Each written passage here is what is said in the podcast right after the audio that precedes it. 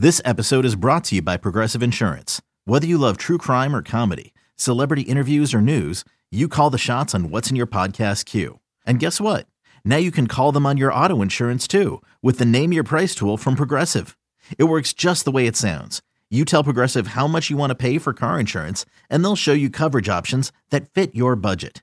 Get your quote today at progressive.com to join the over 28 million drivers who trust Progressive. Progressive Casualty Insurance Company and Affiliates. Price and coverage match limited by state law. You know how you were talking. We all know about the perfect game. We did. We talked about it uh, perfectly, I think. And uh, I would sure agree. There'll be, yeah, there's going to be a perfect. the Mariners. The Mariners have to top us this weekend. That that's the bar. No, please yes. God, if that's the bar, that you know, they, no, uh, one other quick thing about the the perfect game. Do you remember the catcher? Here's a trivia question: Who the catcher was that was catching them that day? I do, and the reason I remember who caught Felix was because he bought this catcher a Rolex watch in appreciation for him catching and calling his perfect game, and that was John Jaso. Yep, John Jaso. So that I wonder if he's going to be here uh, you know, talking about it because listen, we're we're gonna move on from it, but uh, that's a good poll, we, though. I think it, I it think is. there's a good possibility. I would give it a, I'm giving it a 75 percent chance he is there. Okay, All right. so he's gonna is he gonna be there, or do, or is he the kind of guy they're like we're just gonna do a video package with you? Well, or, I think the, you know, I think the Mariners should fly him up and take him, roll out the red carpet and everything. Well, you know how the Mariners do. They have the Hall of Fame sitting behind him uh, and guys, and then off to the third base side, they have a group with uh, you know friends and stuff and other former players. So I could see him being uh, in that group. But yeah, if he can't make it or has has other commitments, no doubt he'll be part of the video tribute. I would imagine. Yeah. So yeah, there's the perfect game, obviously, but there is many games that you know Felix uh, just etched his memory of just being just a Mariners warrior of a pitcher in my brain.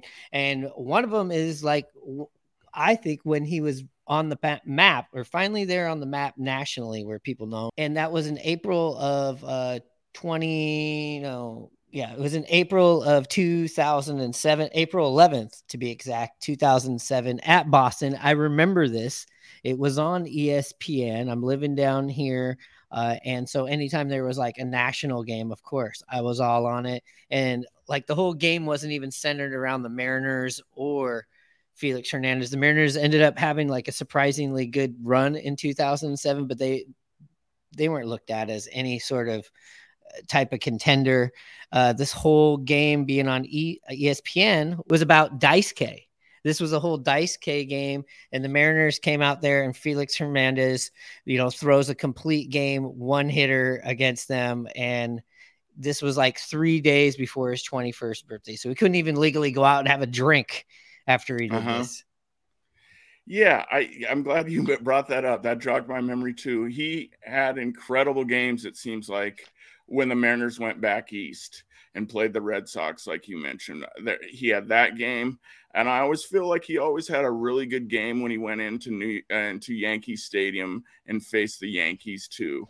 Uh, he just had some extra juice that he wanted to prove and put himself on the map. Uh, he just had that it factor in him, and it brought the best out of him. And uh, like you said, that game back in Boston, um, a one hitter. I mean, the Red Sox a story. I mean, franchise. look at this lineup. Look yeah. at this ni- lineup. This is like, look, obviously Big Papi, Manny Ramirez, Kevin Youkilis, JD Drew, the good, like when JD Drew was balling. You also had Dustin Pedroia. Uh, I mean, at one point he had 11 in a row, and uh, it was a one hitter, a one hitter. He became the sixth pitcher in club history the first in 19 years to throw a shutout at Fenway with that. So, I mean, he has a lot of these records that are, you know, I think a little bit covered up by maybe just not having a strong end to his, his career. You know, he kind of, he kind of had like a career of like a really good running back, you know, more years, but where you go from just being so dominant to kind of coming coming down off the cliff, you know.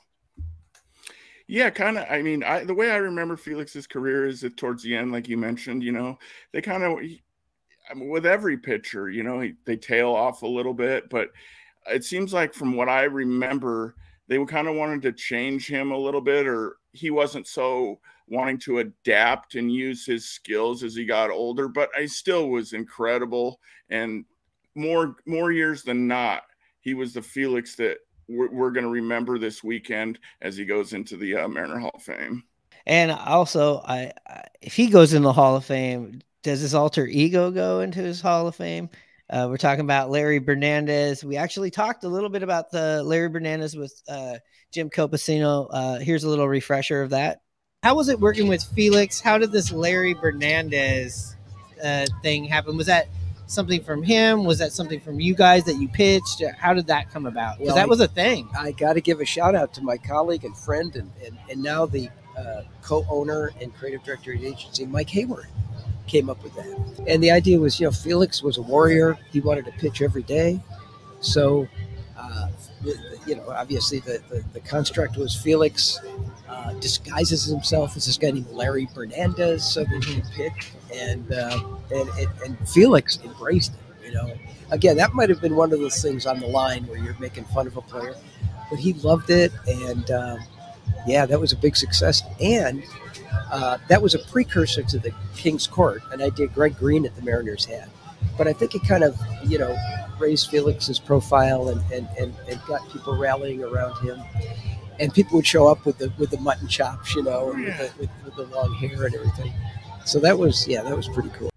I mean, yeah, the whole Larry Bernandez thing, it was one of these things that at first I didn't get it. Then it was explained in the commercials it made so much sense that he just wanted the ball all the time and, that, and that's why we we we love this guy and he also had some other good commercials too uh do you remember the one where he had the ventriloquist oh yeah um, there was also one that wasn't done by them but it was like more of like a national one where he's he's at the carnival throwing and getting the like like uh he's at like a carney station like getting like stuffed animals from throwing um I mean, with the way Felix went out his business on the mound and then how he did those commercials, I mean, he was meant to do those types of commercials. They fit him perfectly and he was he all did. about it.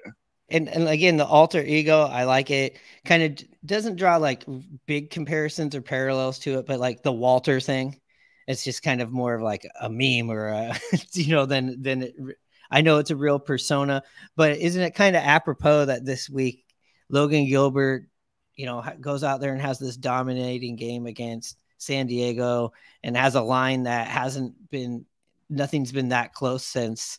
Very ironic. Yeah, no doubt. The King's Court, how that was brought up and, and created and how he treated the, the, the his court and how they would start chanting with two strikes. It was just out of this world of of the way he treated the fans and how he fed off them. Uh, I'll never forget that one iconic photo where he uh, went into the King's Court and stood on the uh, side rail as all the fans were behind him with his hands up, kind of like the Rocky Balboa pose. Uh, it's one of the memories that I'll never forget about Felix Hernandez. It, yeah, it's uh, it's a tearjerker, and I, I was so amped up last year when he he was what throwing out the first pitch of the uh, playoff game and was in the house supporting because listen this is kind of like the let's be honest this is the organization the way it is now and the coaches that had to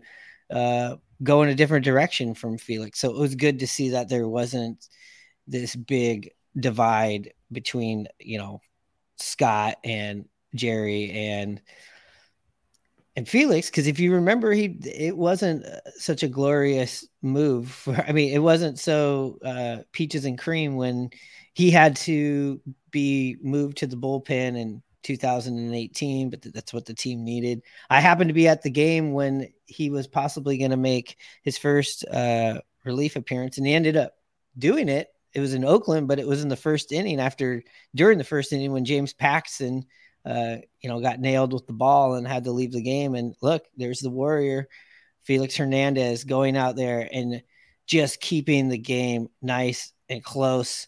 I think this very first batter hit a home run and there was the guy on first base. And then after that, he just had this brilliant, gutsy, gutsy performance down in Oakland. The Mariners, of course, ended up not scoring any runs in and they lost the fucking game. Go figure. But I mean, yeah, how many games in his career that he didn't get the run support? And anytime it starts happening to somebody like Luis Castillo, for example, we're like, it's the ghost of Felix. This is the ghost of his career of of the of the of the lineups in his career, which is shitty and unfortunate. And you're right. When you said this at the beginning, when there was no other teams on his list, he had every chance and all the reasons in the world to go somewhere else. Yeah, he, uh, you're exactly right. But he chose to stay here, and uh, there's not many Seattle athletes as prominent besides baseball that's as prominent and a superstar like Felix Hernandez is that deci- decided to stay in Seattle. I, I yeah, I, it, what a guy.